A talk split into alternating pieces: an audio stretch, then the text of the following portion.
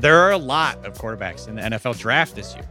My name is Danny Kelly, and I host the Ringer NFL Draft Show with Danny Heifetz, Ben Solak, and Craig Borlbeck.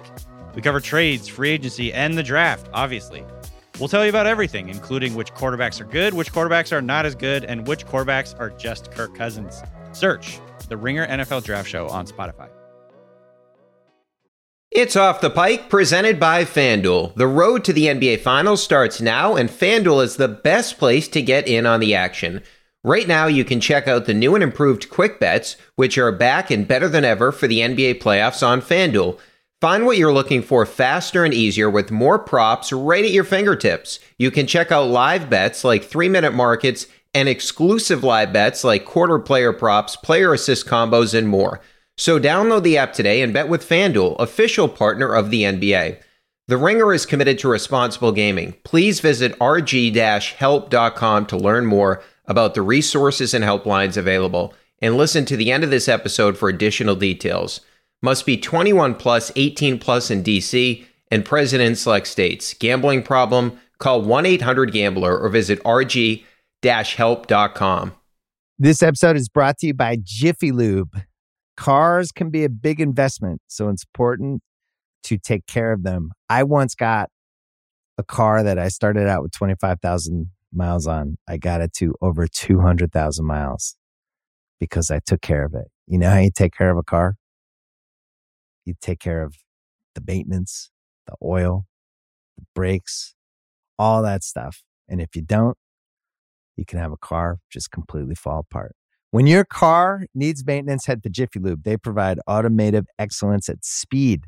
Get your oil changed, brakes checked, tons of other multi-care services. It's all done by expertly trained technicians who actually care about taking care of you and your car. Jiffy Lube, car more. To find coupons and start an instant online estimate, visit jiffylube.com. Welcome into Off the Pike. I'm Brian Barrett. Joining us now, he is back. It is Kevin Hench. Hench, thanks so much for coming back on, man. Last time we talked, the Red Sox were in a bad place, and they're still in a bad place. How are you, man? I don't know. It's not. I'm good. Thank you for asking.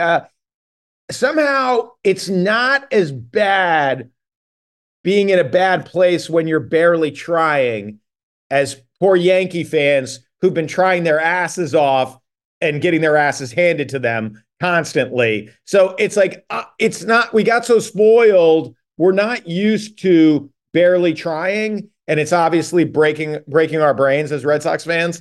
But I mean, the Yankees have just been spending like crazy and getting the same results. It's like finishing fourth and fifth. There's no real difference there.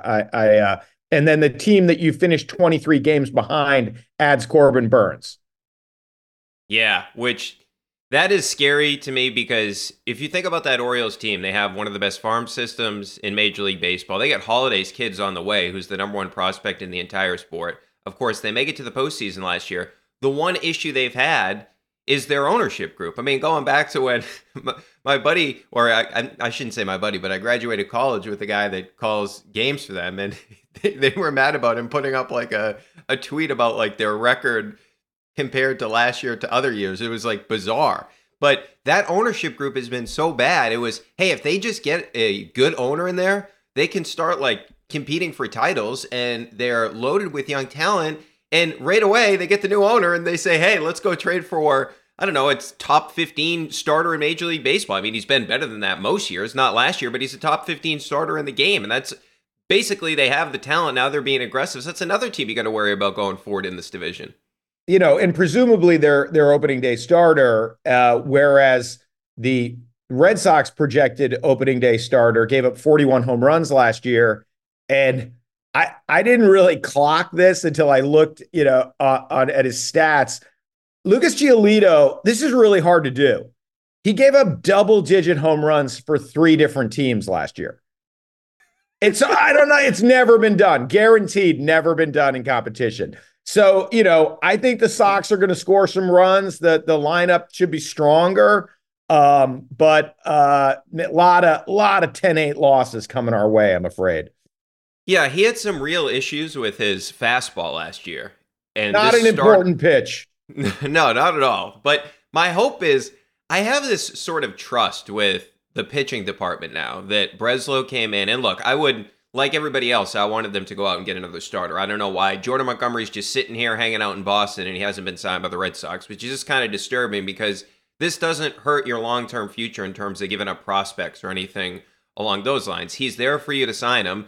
He shouldn't want to come here, but he's in a unique situation, right? You think about it. He's a guy that just won a World Series. He probably would like to play for a contender, but he's like, hey, I'd kind of like to do this Red Sox thing, and the Red Sox just haven't signed him. But in terms of the pitching, like, I know they have been really impressed with Andrew Bailey, some of the stuff they have been working on down there. So, like, the hope is, I hope that they can get Giolito's fastball, right? Because if they, and the one thing you can say about Giolito, he's at least going to eat up innings, which is something that the Red Sox couldn't do last year. They're one of the worst teams. And baseballs. He's going to go through a lot of innings and a lot of baseballs. They'll as they land on Williams' way. Yeah. So, when I look at it now, like just with this team, like you don't have to do anything dramatic in terms of just addressing the one thing you needed, which was a starting pitcher. Now, I would argue they needed a right-handed bat too. Like that should have been something. Teoscar Hernandez goes to the Dodgers, and Soler's off the board. He goes to the Giants. So it's like, these are not things that are going to handicap your future going forward, and they didn't do either one of those. And that, to me, is sort of the aggravating part of this offseason.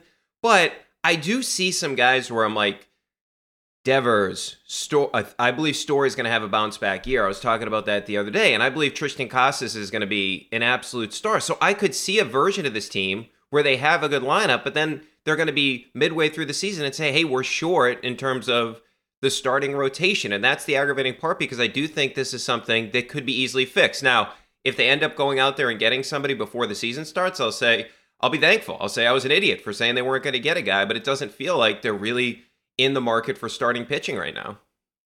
Well, I mean, just imagine, just think of all five starters and going up against Juan Soto with runners on first and second in Yankee Stadium. Like it's a bad formula. I know it's not like we're close enough that we're one piece away. So it's a weird kind of calculus where it's like, what is it going to take to go from 78 wins to 85, or 88? But I think they'll be better for sure, but I don't think we're going to be buyers at the deadline. Do you? I hope, but I don't think so either, because I just don't feel like based on where this division is at, with what Toronto has, with the Rays are always going to be good, with what's going on with Baltimore that we just talked about, and the Yankees are, as you mentioned off the top, they're back in. So I just don't see it in terms of this team. The one way they could do it is just if this lineup all comes together, because Yoshida, I was looking through this today. So Yoshida in the first half last year hit .316, sixth in baseball. Second half, he hit .254, 78th in baseball. He just completely fell off a cliff in the second half of the season. So I could see Yoshida doing what he did in the first half. I'm not saying hit .316 for the season, but being north of 300 for the entire season, first half, second half. They're going to get him off his feet. Thankfully, he's not going to be playing in the outfield this year. And now he's used to playing in the States. So I think that's somebody that could bounce back. I talked about it the other day in terms of I think Story's going to have a good year. And the one other guy where Raffy, I came away last year like disappointed with his season, mainly because of his defense. When you get that type of contract, I thought it was unprofessional the way that he defended last year. There's really no excuse for how bad he was defensively, because it's not the Yoshida thing is he doesn't have the ability. When Raffy's good enough to be an average third baseman, he can't be the worst third baseman in Major League Baseball, right? I mean, I don't think we're asking too much. But one of the things like with his numbers, so July through the end of the season, 316 plate appearances, 909 OPS. He had number one in hard hit rate, 57.7%, balls off the bat, 95 plus. Start of the season through the end of June, he was 13th in hard hit rate. So he had a good hard hit rate, but a 797 OPS, which was 59th. So Raffy in the first half last year actually got some bad luck. Like I started to go through this and try to figure out if there was something there. Like sometimes he'll get in these stretches or he hits the ball on the ground a lot. That wasn't the case. Like the launch angle was pretty much the same in the first half and the second half, or when I mapped this out from the start of July. So like with those guys, with Raffy, I believe it's going to be more consistent than he was last year. Yoshida is now adjusted. Story's actually healthy. So Story's like could completely change what this team does. Like if Story can get back to what he was in 2021, which is like 24 home runs. And then the last guy is Casas. So if you have those five guys, like that could be a pretty dangerous offense. What do you, I agree. And obviously one thing I was actually, you are obliged to know everything and to know everything until the bitter final day of the season. That's your job. As a fan, I know a lot early. And then as we fade, my attention starts to fade. I was shocked by Yoshida's final stats. I just kind of like stopped paying attention when he stopped hitting. And so I was like, wow, this OPS is not impressive, but I think you're right that misjudging fly balls is exhausting. And he lost his legs taking terrible routes to routine fly balls. So hopefully not having to play the outfield will help him offensively. What's your ceiling? What's your guess? I know we don't have a huge sample size, but I saw a lot of really good Willier Abreu at bats in down the stretch that got me excited. And you're already talking about the depth of the lineup. If you add that name, the lineup gets very long if you think he's for real. Yeah, I love Abreu, and we'll see. Like, gotta see a longer sample size of him against left-handed pitching. But I love him because his profile is, and I'm not saying he has the power of Casas, but it's a similar profile. Like, he will not swing at pitches out of the strike zone. He's very good when it comes to that, and that's something that Casas has too. And I do feel like, going back to the last time they made the playoffs, in 2021, Schwarber completely changed the lineup when he came over. Like, you look at the team's walk rate after he was traded, it went through the roof. They weren't walking, and Cora referenced it multiple times. He's a different type of at-bat. You already have one of those guys in Casas. I was surprised that Yoshida didn't walk much. He's a great bat-to-ball guy, but he didn't walk much, and his profile was a guy that will take walks. It didn't happen last season. Maybe that changes. Raffy got more patient as the season went on and took more walks. So if you can add another guy like that with Abreu, I just think that's really difficult on teams when you have multiple guys. Like, think it back to Mookie. Like, Mookie doesn't swing at pitches out of the zone either. Mookie walks a ton, right? Like, Pedroia, when they had Pedroia for so long, Pedroia was awesome in terms of not chasing pitches. And it's very rare to see Pedroia whiff. Like, he just doesn't miss, right? So no, Pedroia, your memory, whenever Pedroia would swing and miss, you could see how surprised he was. He would be like, what just happened? Right. He was a great bat to ball guy. So yeah, I think Abreu could do it. The other, like, Grissom's going to be interesting because he doesn't have a ton of major league at bats. And I was going through some of the stuff on him. Like, he's hit fastballs really well at the major league level. Basically, hasn't hit anything else. But he's a good athlete. He's a big guy. He's 6'2", and I think, like, I talked to somebody in Atlanta about this when Belichick was up for the job there in Atlanta, and I just asked him about the sale trade and.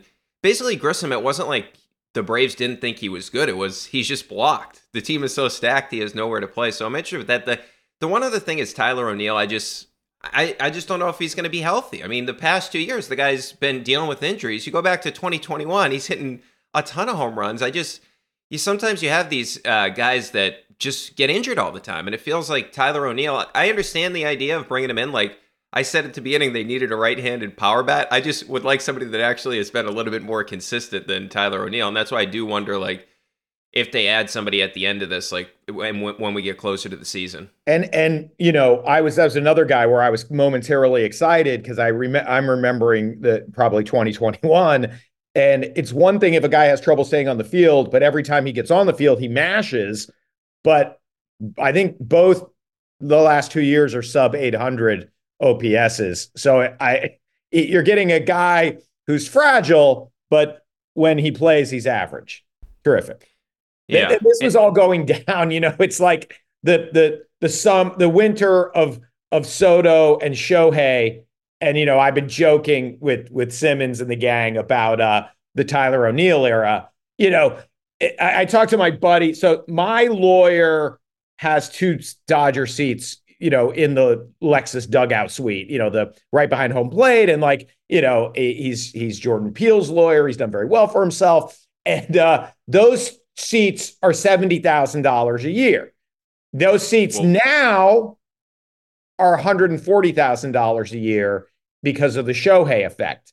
And I had another buddy who was explaining to me all the ways they're already paying off the Shohei deal. Like, the merchandise obviously is incredible. And so living in Los Angeles and loving the Red Sox and knowing that the Red Sox were, you know, became this very aggressive, very progressive, intelligent championship organization, and then living in LA and just watching the Dodgers just go above and beyond. I mean, this obviously this winter is the most bananas, you know, just quietly adding Glasnow and Yamamoto in the shadow of Otani, while you already have, you know, you have the Red Sox best player, you have the Braves best player, you know, you have these MVPs. So I think it adds a little salt to the wound to live here and be watching your beloved team from back home really not compete on that level. Whereas, you know, there was certainly a time where we would be all in on the big guys. And I know that there's an argument about those contracts, but Shohei is just different because of the revenue he generates. We weren't in it, obviously, but it was just, I don't know, it's just sad watching those two names, you know, go to the two big market teams while we signed Tyler O'Neill. Yeah, it's crazy too. Like, they traded for Tyler Glasnow too, and it's like you can forget about that because of the Yamamoto signing and the Otani signing. It's like, oh, they got Glasnow too. Like, that guy's a stud when he's right. When he's healthy, like, he's awesome. And it's like, how did they get all three of these guys in the same offseason? A couple of years ago, of course, the heartbreaker with Mookie. And last year when they came to Fenway, like, the Dodgers fans took over. There was so many Dodgers fans. And look, the Red Sox at that point, that was only relevant because Mookie was coming back. And it was an Apple TV game, too. People were like, oh, where can I watch the Mookie game? Like, people didn't know, like, it was on Apple TV that Friday night, which is a bizarre thing that Major League Baseball has. But anyway, it's like, I look at it with Mookie. Was he the guy, and is now Otani the guy? Like, was Mookie a megastar there? Of course. I mean, obviously Mookie the player is still Mookie the player, but what you're getting with Mookie is this human being that is just so incredible. He's like a mythical figure. He's such a great guy. He's such a great teammate. You know, everybody loves him. He does everything well. Hey, our shortstop's hurt. No worries. Just get the right fielder. Just get the Gold Glove right fielder to play shortstop. Like, he's like, he really is like a storybook creation, you know, out of a Ring Lardner story. Like, he's made up, you know, there aren't any 5-tool players who can play right field, second base, and shortstop. It's unheard of. And then you add in, you know, nicest guy that's ever been in a locker room. So, of course, you know, Dodger fans are out of their minds. Now, the crazy thing, and this year is really going to be even nuttier. It's like, you know, they only won the one title in front of no fans. Very interesting that the Lakers and Dodgers both won sort of bubble championships.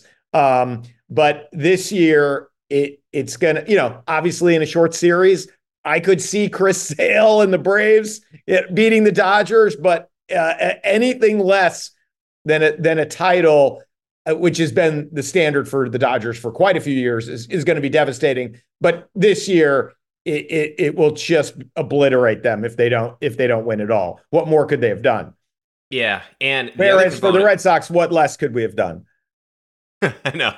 Well, even the manager doesn't have an extension, right? Like, it's a bizarre situation. Hell, he could be managing the Dodgers if Dave Roberts has a bad postseason. And I know, like, you'd have to get over the whole thing with the Astros if you were the Dodgers. But the Dodgers, that was Alex Cora's first team. I do think it's a fascinating story where Cora, at the beginning of spring training, just said he didn't want to talk about it. But it's weird. I mean, Craig Counsell did him a favor. Like, we've never really had this in Major League Baseball, right? I mean, we really don't see it in sports where there's like a coach who's just like, hey, I'm going to coach or manage till the end of my contract and then we'll see where we're at. And that's exactly what he did. So that's another thing where you look at it, and if like they're competitive, say at the trading deadline, and hypothetically they have a chance to make a move and you don't do anything. I mean, Cora is probably going to leave no matter what at this point based on the contract and based on what's going to be out there on the market for him. I mean, that would be my guess, is that after the season, he gets a job with a team that's like in it to win it right now. But if imagine what would happen if Cora, who is the manager waiting to be a free agent, and his team's like, say, a couple games out of the wild card race, and they do nothing at the trading deadline. When we talked about the rotation, right? That's the biggest issue with the team. When you think about it, it's Bayo, it's Giolito, and I like Bayo. He's going to figure something out against lefties, and hopefully Bailey can get him right there. But then it's going to be Pavetta, who actually quietly had like an outstanding season last year. And then you got to figure out, it's going to be Crawford, I would say. And then is it Winkowski? I want Whitlock and Houck in the bullpen. So maybe Winkowski is that fifth guy. So the hypothetical here is like, if you're in it, it's not going to be because of your pitching. It's going to be because of your lineup. Would they actually make a move? And if they don't, I mean, I think there's been issues at the trading deadline the past couple of years. If they don't make a move like this, and the one time he, like a couple of years ago when he tried to do both, he ended up paying the like they were a CBT team and they were the worst team in baseball. It's just bizarre how they handled the trading deadline. But I think the whole Cora dynamic is going to be fascinating. I mean, Cora knows. It's funny. You sign an extension when you want that job security as a player because, you know, and obviously we suffered through it with Sale. You get that guaranteed money. It doesn't matter how many injuries you have. That check arrives no matter what. Cora knows he's not going to get hurt this year. Cora knows he's not going to suffer a debilitating injury. So he really does hold all the cards because I think he's established himself as a, you know, rightfully in-demand manager. And so he knows his value. He's betting on himself. He knows he's not going to tear a rotator cuff this year. I think it's smart. And count me in the many, many fans who love that guy and would be very sad to lose him and fully expect to, the way things have been going. Yeah, I just hope that they're relevant when we get into the trading deadline, we get into August, that it's a product that we at least want to watch for the rest of the season. Because last year it was really tough. Right after the Mookie series where Mookie comes in here, I think he had 7 hits in 3 games, something along those lines. I'm trying to remember back to the exact numbers, but they were, and he had a ridiculous. Didn't he hit a laser beam to dead center for an out? That would have won another game.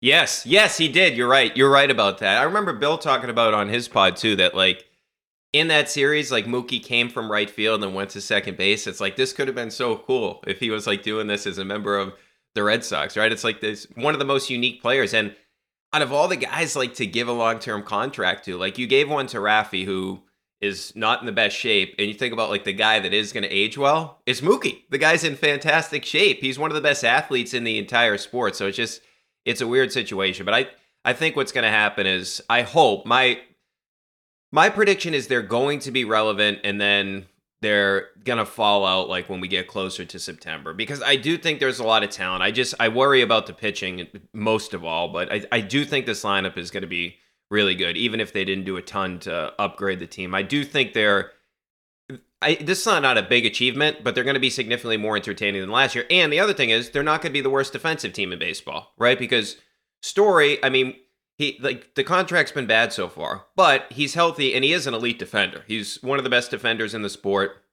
You'll have a guy that's playing second base every day in Grissom, and those guys in the corners, that's going to be a question mark with when we're talking about Casas. He's got to be better defensively. I think he will. And then Raffy's just going to be average, and we'll see if he can do that. But you do have a big thing is, hey, you're not going to have a terrible left fielder. Like, Yoshida's out of the equation in terms of playing in the outfield. So I do think the defense is going to be a lot better. And I do think that sort of flew under the radar last year. Like, we talked about it a lot. It was like, their defense was like legitimately losing them games. Oh, yeah. Kike couldn't throw the ball to first base. Remember that? It was like their defense was, it's like one of the, like, historically, like some of the analytical numbers, one of the worst defenses ever. No, I didn't, obviously didn't know Yoshida was such a butcher until you start seeing the numbers and you realize he's like a Schwarber level left fielder. It just was brutal. Now, speaking of good contracts and bad contracts, I was in the don't give Bogarts a huge deal camp, and I I'm friends with Padre fans out here, and it's like $280 million for a second baseman is not a good contract. And they're, you know, so it's like, you know, when you sign a deal like that, you know, when you sign a player to a long deal like that, you're like, okay, we know this deal is going to be terrible for the back end of the contract. The question is, when does it start being terrible? And I would argue it already has. So that was one bullet dodged. You know, I obviously agree on the Mookie Devers decision. It's like, well, go with the guy who's, you know, never going to be fat, frankly. But we didn't. But at least we didn't give a soon to be second baseman, probably soon to be third baseman. You know, Bogey just doesn't have that much power. So there was no way that, you know, anybody should have matched that insane offer. And I'm glad we didn't. Now I like the team as it sets up every day. And the crazy thing is, Cutter Crawford's whip was like 1.11. Like he's, you know, that's our fourth starter. And Pavetta, I think his whip ended up like 1.08. And those are legitimate major league starter numbers. Like that's a good starter. And maybe to your point about the defense, maybe those numbers will start manifesting in wins more regularly if we catch the ball. Okay. Now listen, I know I'm not, I'm hijacking your podcast, but instead of talking about the team whose ceiling is probably third place, let's talk about our team whose ceiling is a championship banner.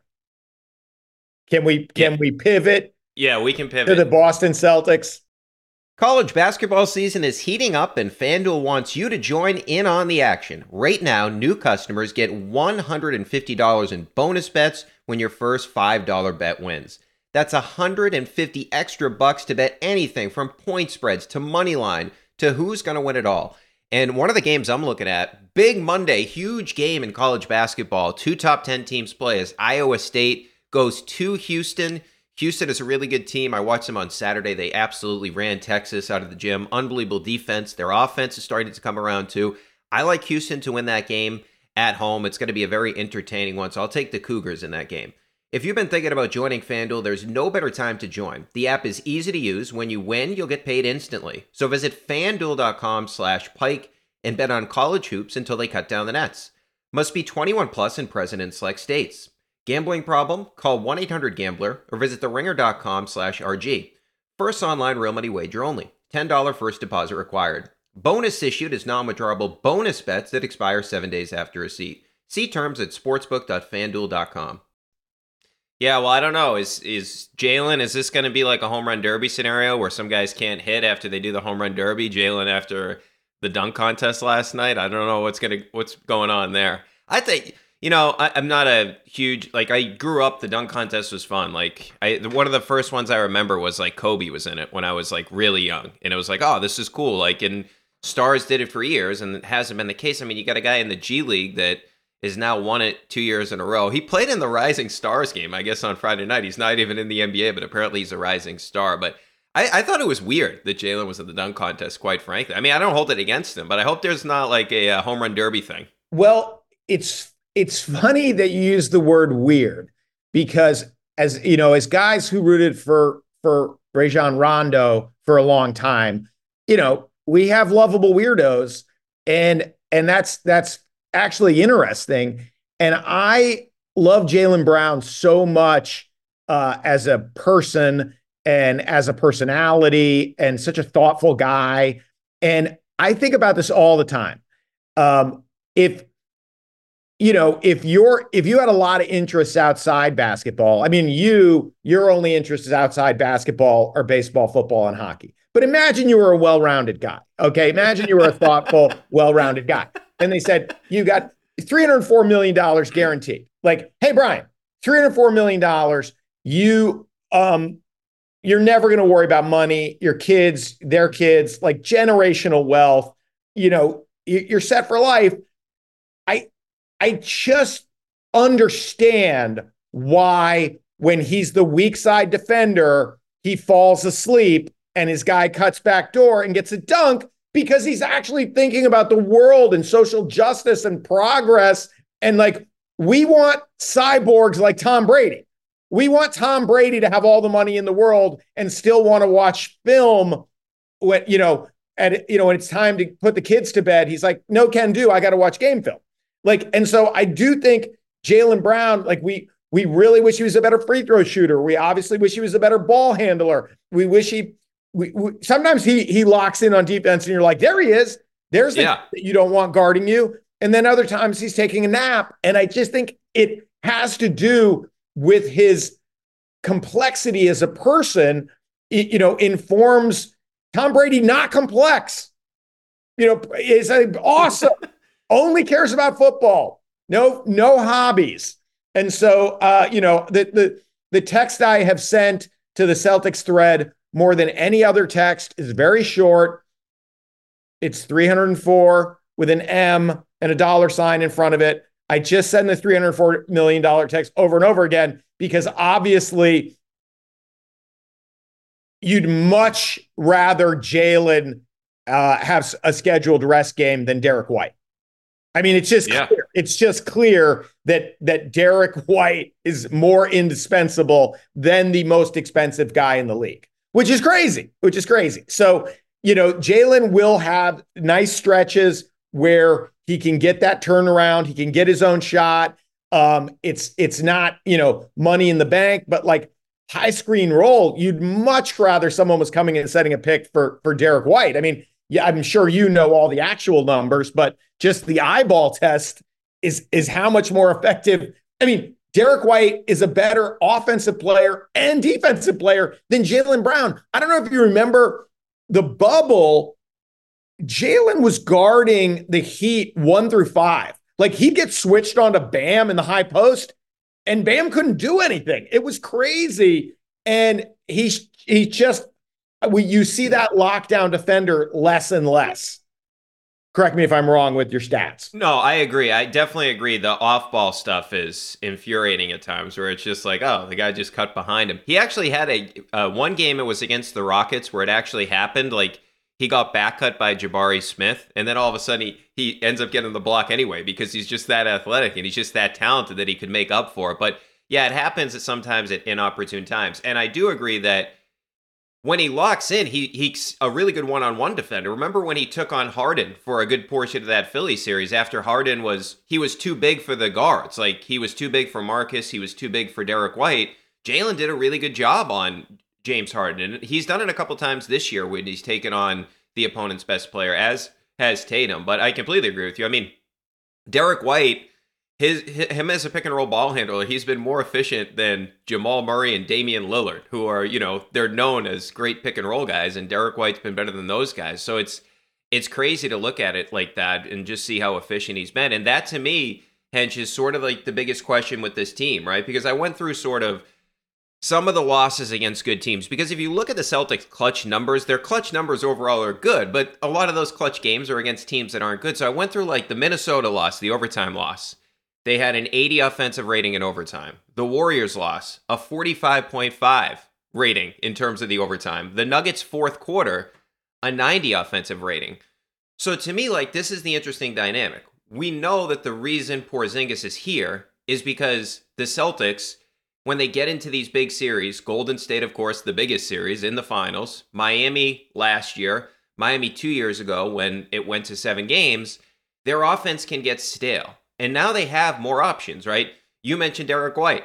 You also look at how efficient Kristaps Porzingis is in the post, in screen and roll, pick and all this stuff he's great at, right? Him and Tatum are the only guys on the team that get to the free throw line too. So he's easy offense.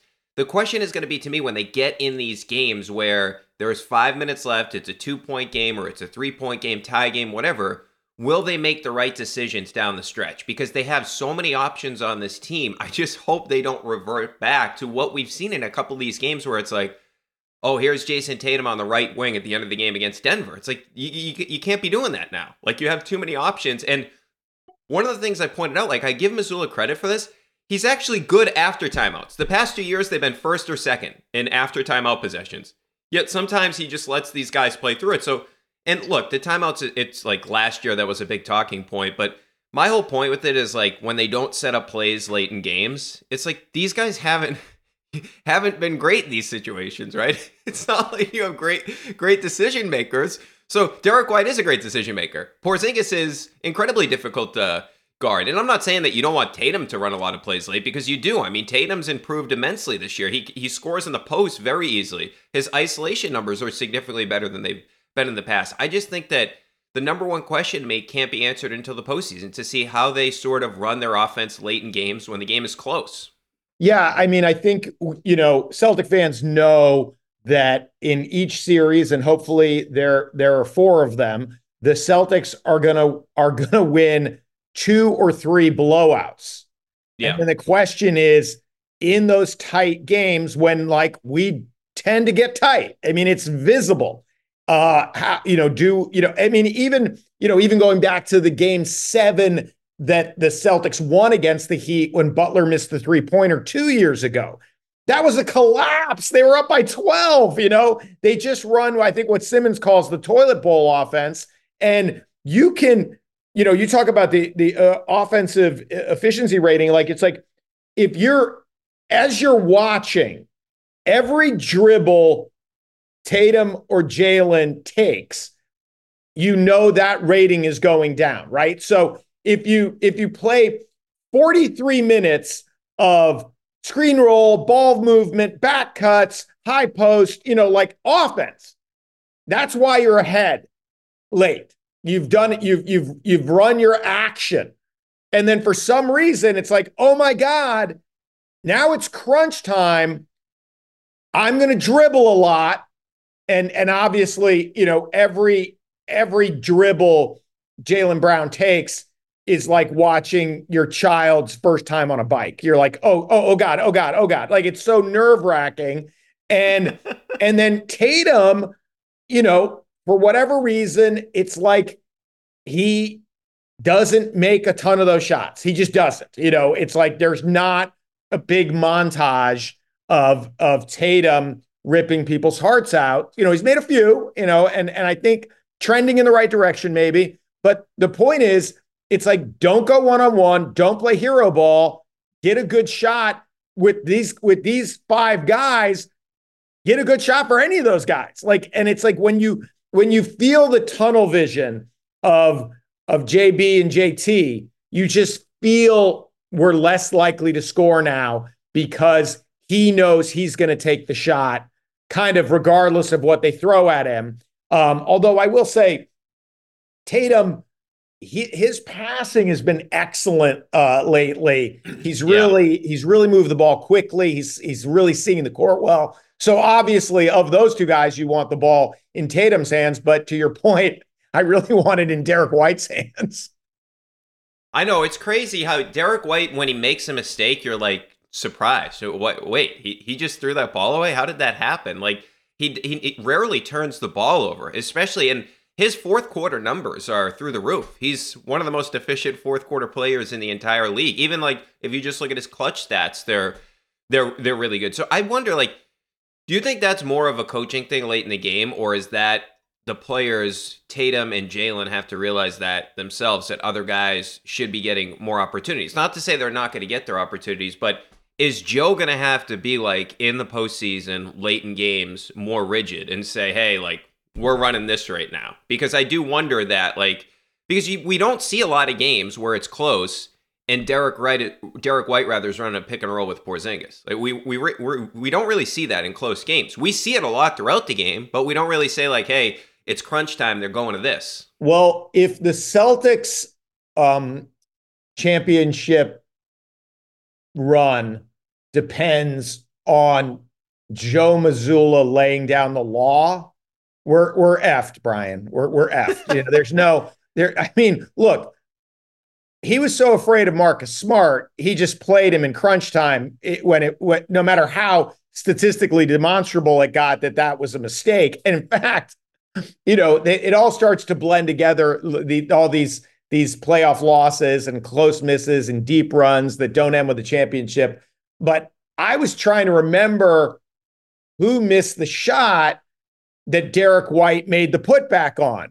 I couldn't remember. And I looked it up, and it was They ran a play for Marcus Smart. The play was to like get Marcus Smart a turnaround jump shot. Like, what are we doing? You know, and it's like, if you watch the inbounds play, it was clearly the play, like he's going to flash to the ball. And so I would like to think that Joe Mazzulla knows the stats, knows what you know, and would be able to say, you know, and it's not like that Tatum's not going to get a shot. It's not saying that Derek White and Kristaps Porzingis are going to decide this game. It's just saying, like, let the action happen and get the best shot we can, which very well may be an open wing three-pointer by Jason Tatum. The other thing that I know you know the actual stats on, it's we just know, like, we shoot a lot of threes. It's the state of the game.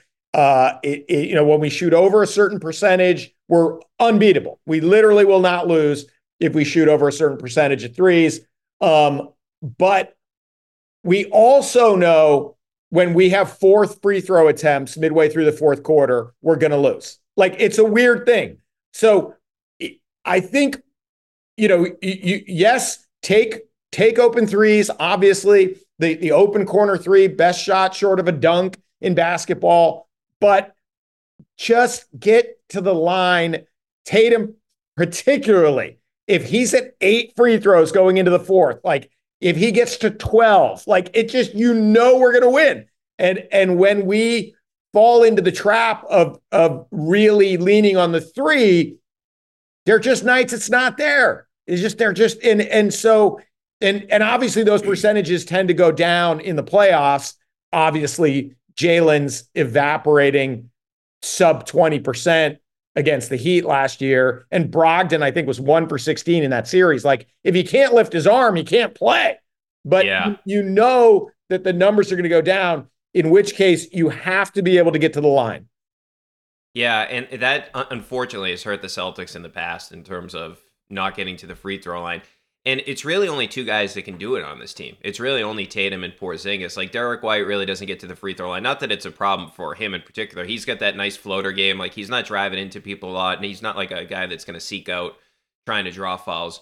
Drew, which, by the way, now that you mention Marcus, it's crazy. Like, Drew is the 5th option on this team. He's shooting 44% from 3. I think it's 11th in the NBA. And you have Marcus last year that took more threes and shot 33%. And Drew's like... he's the perfect 5th guy for this team. He plays great defense, and he's the best corner three-point shooter in the league. And he's an outstanding shooter. And he was overtaxed in Milwaukee last year in the playoffs, where it's like he's the 2nd best player. Like, and he had to do all the ball handling on this team. He's in a perfect role. But yeah, the fouling stuff, I do wonder like if it's going to tick up in the postseason. Like, when we get to the postseason, is Tatum going to have that mentality to say, hey, like, our offense is kind of grimy right now. We're not hitting shots. I'm going to get to the basket. And not that we've seen that in the past, but I do wonder, like, Tatum, it feels like every year he kind of takes, like, a step. And I feel like the biggest step he's taken this year is, you mentioned the passing and the playmaking. It just feels like he has a better feel for the game than he's had in previous seasons, where it's like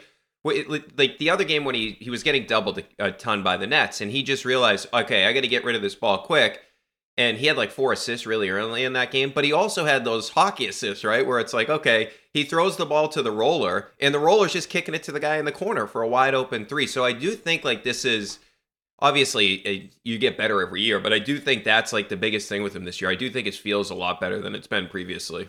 And he's also finishing better when he does go to the basket. You know, I mean, he's had he gets his shoulder past the guy and you're like, oh, I think he's going to get to the rim. And then he just flushes it violently. You're like, he seems bigger and stronger when he gets to the rim. You know, 2 years ago, that run to the finals, he had a lot of misses around the basket where you're like, that ultimately wasn't a great shot. Like, that was a pretty hard, there were almost like fadeaway layups. And now I feel like he's more straight line to the rim where you have to foul him or get dunked on. I think that's a place where the eyeball test and the stat line match, which is he's maturing as one does at his age. Now let me ask you about this, because Simmons, you know, my source, he said, you know, when the Xavier Tillman thing came through, like, he was immediately out of his mind. So, like, I don't ask any questions when the guru goes, this was a great acquisition. I didn't really even do a deep dive. I was like, all right, well, you know, Bill's down, I'm down. And I have, you know, I've been worried about, you know, Luke Cornett minutes in the playoffs. So I was like, oh, great. Well, problem solved. This is bizarre. And I, you know, again, when you look at like statistics, you're like, well, how would this possibly happen? Tillman is shooting 41% from the floor, 23% from three, and 42% from the line. Like, I was like, whoa, Bill, look at this part. Like, it's not, my grandmother played women's basketball when it was like lacrosse. You had three women defending and three women on offense. Like, Tillman's going to be on the offensive end too when we need him to be getting stops in the playoffs on defense. And these offensive numbers, last year he shot over 60% from the floor, and the free throw percentage is just fallen down an elevator shaft. It's inexplicable. Like, I don't know, like, guys generally shoot the same, roughly the same percentage. So I know we're not counting on Tillman to score, but I found those numbers, especially in the era of Hackett-Tillman, you know what, if he could be so bad offensively that it doesn't matter how much he gives us on defense. Yeah, those numbers are jarring. And I remember the day they traded him looking at that stuff. But then I went back and I looked at what he did. And I remember the series against the Lakers last year in the first round when they had the whole Dylan Brooks situation. And he was good on Anthony Davis. Like, he actually gave him trouble. So I think maybe the field goal, the free throw shooting is just weird. But the field goal percentage, I want to think that some of that has to do with who he's playing with, right? Because if you go back to last year, they would have Ja Morant and Desmond Bain on the floor with him, right? So it's like, okay, most of his shot attempts, it's like at the rim. Like, he's getting these easy opportunities, layups and whatnot. And I do think maybe this year, like with the team that he was playing with, he's taking more difficult shots, and maybe he was overtaxed early in the season, and that's sort of what attributed that. I am like a little concerned we still haven't seen him yet. He's been dealing with like an injury since he was traded from Memphis. And by the way, as someone who's had two knee surgeries, as someone who's had surgery on both knees for soccer injuries, and both of my surgeries would fall into the minor category because they're meniscus, not ACL. I was never the same. Like, I mean, like, even like, you know, I think we were, you know, with Time Lord, you know, they'd be like, they're going to go in and clean it up. They're just going to go in and clean it up. He'll be back. And you're like, you can't carve into a knee that many times and not have diminishing. So when I see that he's dealing with a minor knee issue, I'm like, oh boy, I don't think there are any of those. I'm like, you get a little worried. But he doesn't, you know, he doesn't have to play a lot of games for us. He just has to play about 23. Yeah, and I do think the good thing about him is he's a guy that you can throw on Giannis when you're building that wall. Like, he's got the frame. And they, like, Grant Williams, I mean, obviously was terrible in Dallas, but he is somebody that could actually help Al Horford when Al wasn't on the court. You could say, hey, Grant, go fight with Giannis for a little bit. And I do think you can do that with Tillman. They didn't have really a guy like that. All right, Hench, before we let you go, will Bill Belichick be coaching in 2025? Because he's not coaching in 2024.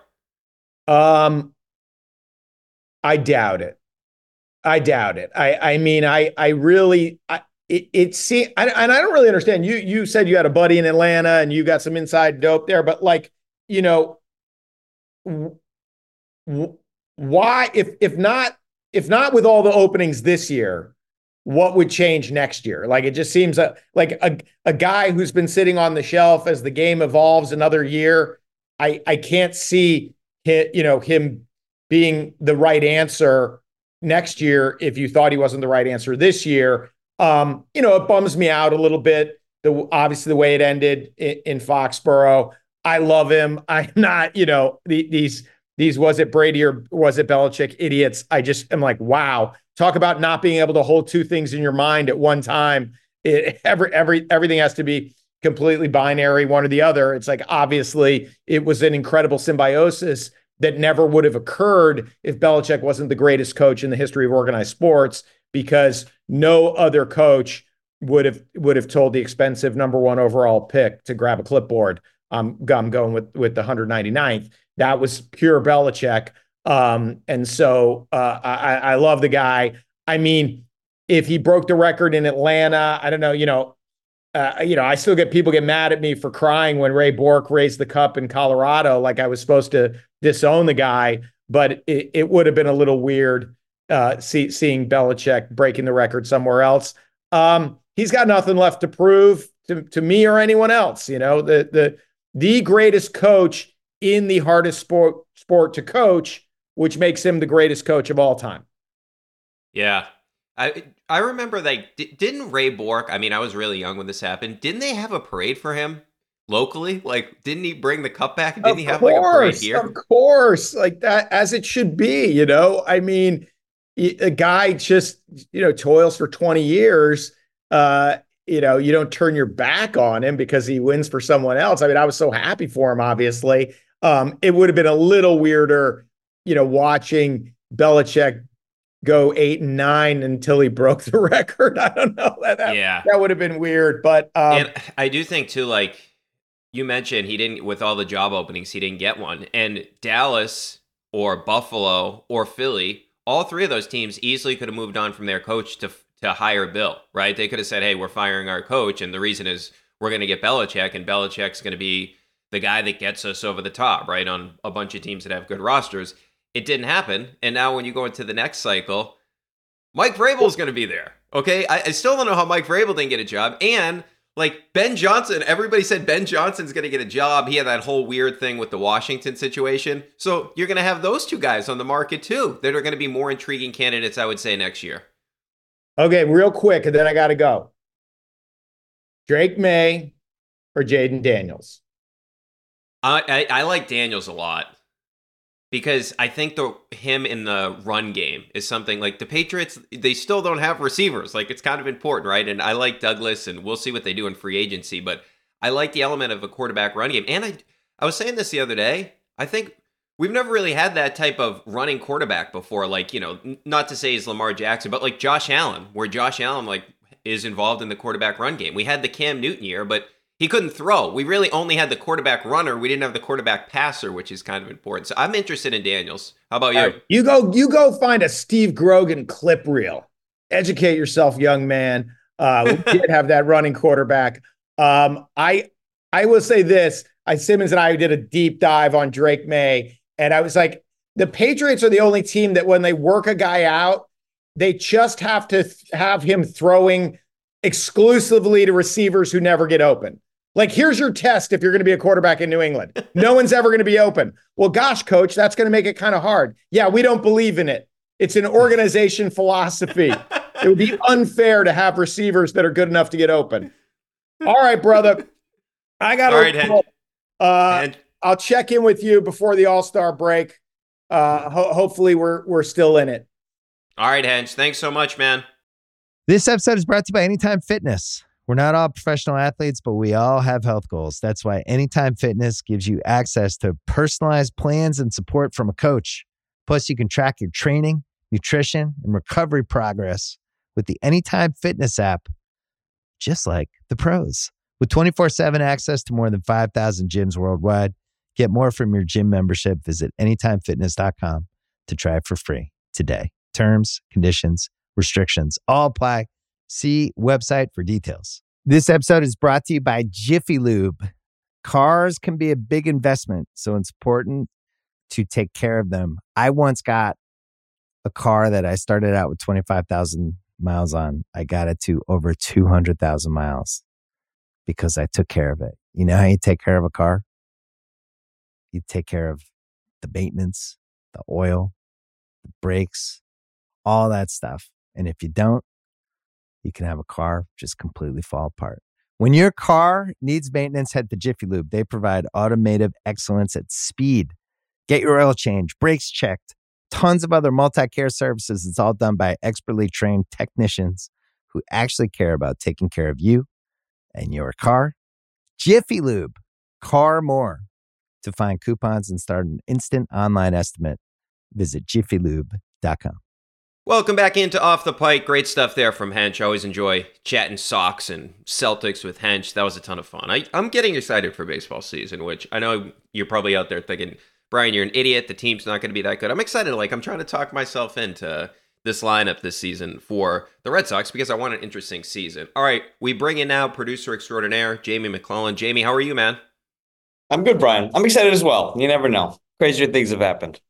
Yeah. By the way, where are you recording from today, man? You look like you're in like some sort of mansion or something. Your background, like to describe it to the people, Jamie's got like this huge fireplace behind him. It's like looks like stones. Where are you, dude? This is like somewhere along the coast of California. No, I'm in Santa Barbara right now. But wow, man, it's not bad. But it we got another good. Another storm, an atmospheric river bearing down on us. So really? It stays dry.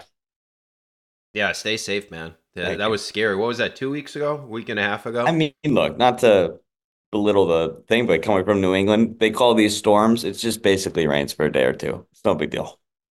Gotcha. Yeah, I lived in Houston for 5 years, and they used to get flash flooding all the time. I was actually there during, there was a Memorial Day flood that was horrible, and then there was, I was there for Hurricane Harvey. That was scary. Oh, it sounded legit. I mean, look, there are mudslides. I don't mean to say that nothing bad happens, but in terms of, like, it's not like a nor'easter in terms of how it feels.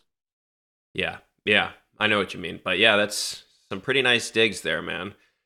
Oh, by the way, I'm watching the Bruins on Saturday.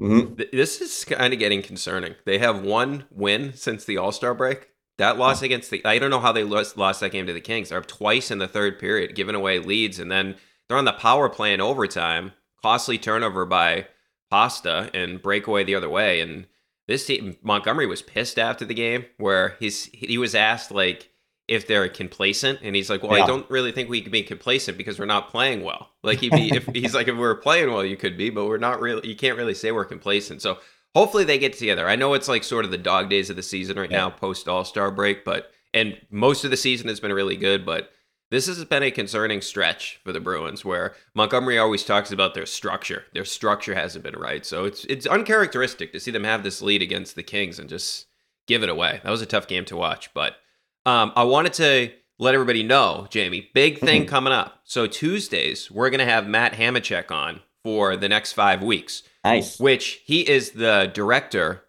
of the Dynasty documentary for the Patriots, which, by the way, is awesome. And I don't want to get too much into the details, right? Because we're going to talk about it a lot on Tuesday. But the first two episodes, of course, came out last Friday. And actually, Hench mentioned the Blood So Brady thing. That was fascinating, right? Like, we remember it, that was as a story, right? But it's like the way they go into, like, you come across, and I'll ask Matt about this, but like, Drew Bledsoe is such a empathetic, like, I have so much sympathy for the guy. Yeah, like, yeah, like, you feel so bad for him. And remember when Drew came on the pod, like he talked about that. So that, and some of the, like, the footage they have of young Brady is crazy. Yeah, like, that's crazy. Like, yeah, living in that apartment. It's crazy how much, like, he looks so different. You know what I mean? Like, back his when he drank beers and ate pizza and stuff.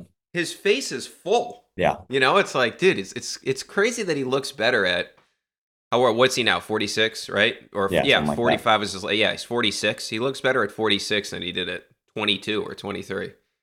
Yeah, I mean, I don't want to get too much into it because you'll talk with Hamacek. Right. Yeah, I will say, I did love those clips of Brady hanging out with, like, the linemen and just shooting pool at his house. Like, I'm glad they found that stuff. I really enjoyed that.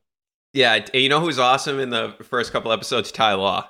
Yeah. He's such a good character, man. He's hilarious. He's so funny. I got to ask Matt about him because I have to imagine, and look, only the first two are out, but I have to imagine, like, Ty is one of the funnest guys to interview, right? Mm-hmm. Like, in terms of the documentary, right? Like, that must have just been fun because he's out of his mind.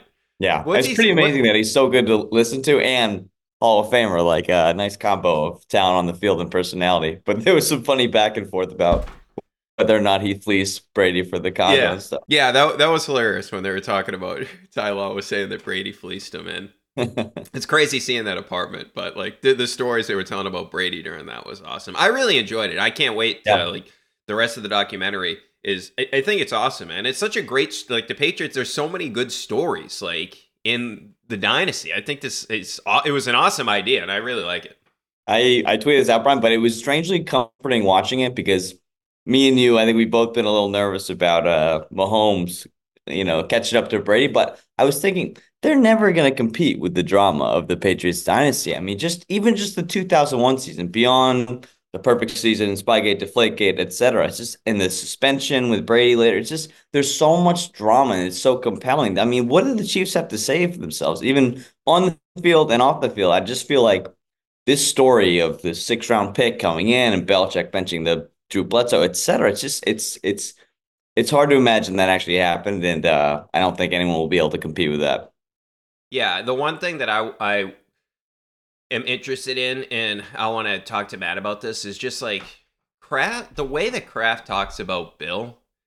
I don't want to say like it feels like it's like he doesn't. I don't know. It just felt weird, like how they talked about how he talked to Drew or whatever. Yeah, like, I don't know. The whole like Kraft dynamic seems, and I know like this is like fresh, right? Like in terms of this is just a couple of years ago, like sure, the Brady thing, right? So when Brady decided to leave, but I don't know. It just seems like they're, I don't want to say they don't appreciate Bill, but it does seem weird when he talks about Bill, doesn't it? Like it's just, I don't know. It's just, and Belichick in the documentary, man, he is so like uptight. Even like the way that his posture is, he's like, you know, he's got the shirt and the tie on, he's got the suit. Yeah, like the tie looks like it's, I don't know. He you could tell that, I mean, I don't know. We'll have to ask Matt. I feel like he's probably the toughest person to interview in this documentary because you just don't know what you're going to, like Belichick will just like, we've seen it with the media for years. Like someone will ask him a question. He doesn't mind making shit awkward. Like he'll just stand there and not talk. So I don't know. He did like his whole posture to me was like he felt uptight. His early press conferences in the 2000, 2001 seasons, it's noticeable to me how much more like gregarious and friendly he is with the media than he was by the end. I mean, before he won 6 Super Bowls, he was smiling, messing around with the media. And then he's changed a bit in that regard. Yeah, so we'll talk to Matt Hamachek about that. I can't wait to have Matt on because they did an outstanding job with that documentary. That was a lot of fun. Yeah. All right, Jamie, good stuff, man. Thank you, Brian. All right, as always, make sure to get your voicemails in at 617-396-7172. Email your thoughts and questions to offthepike@gmail.com. Thanks to Jamie McClellan and Steve Cerruti for producing this podcast, and we'll chat in a couple of days.